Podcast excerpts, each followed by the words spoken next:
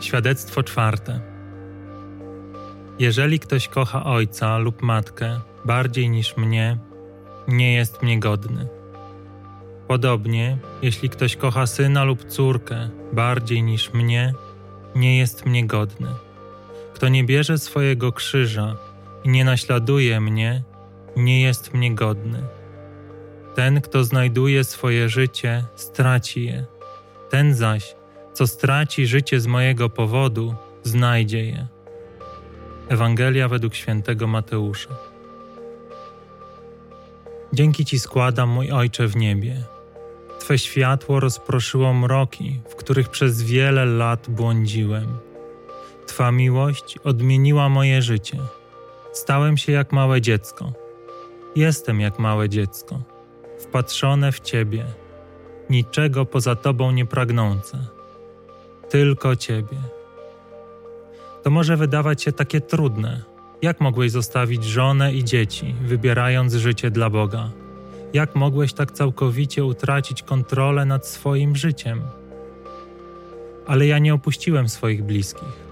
Nadal mieszkamy razem, kochamy się, dbamy o siebie. To, co się zmieniło, to Boża obecność w naszym domu.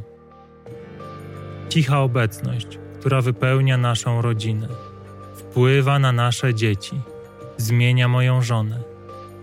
Mimo, że może jeszcze nie są gotowi świadomie oddać się w ręce Boga, to widzę, jak Boża łaska zmienia ich serca. Więc nie opuściłem swojej rodziny.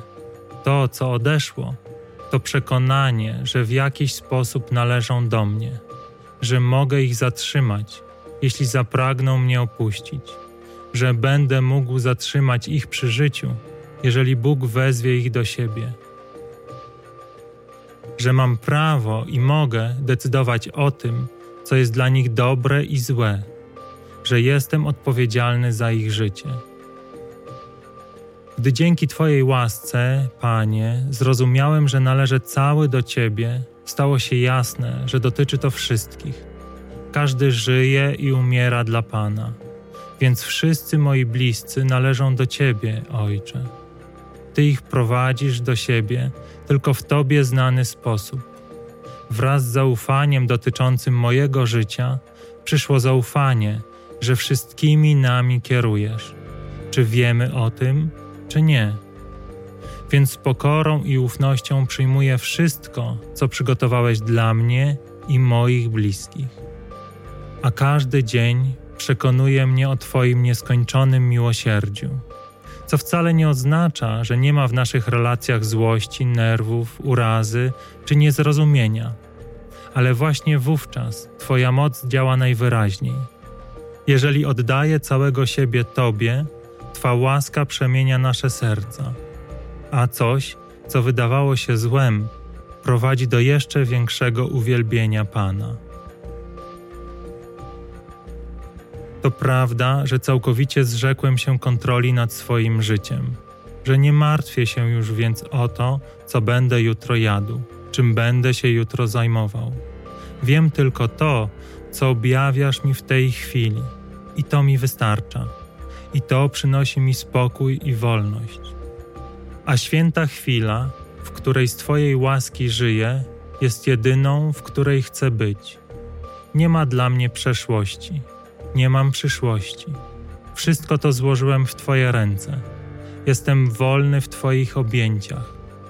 Wypełniłeś moje serce swoim pokojem, gdy oddałem Ci cały mój świat.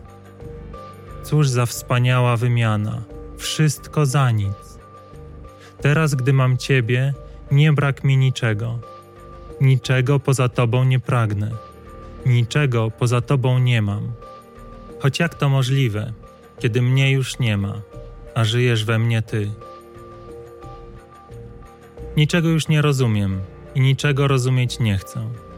Niczego nie chcę wiedzieć, nie chcę mieć racji, nie chcę mieć kontroli to wszystko umarło we mnie w chwili, gdy narodziłem się ponownie. Już nie jako ja. Mój ojcze, dla Ciebie teraz żyję. Dla Ciebie teraz oddycham. Dla Ciebie jestem tutaj. Zrób ze mną, co zechcesz. A gdy uznasz, że to, co miałeś dla mnie, wypełniło się, wezwij mnie do siebie, bo jest dla mnie już tylko Twoja wola. Jesteś już dla mnie tylko Ty, na wieki wieków. Amen.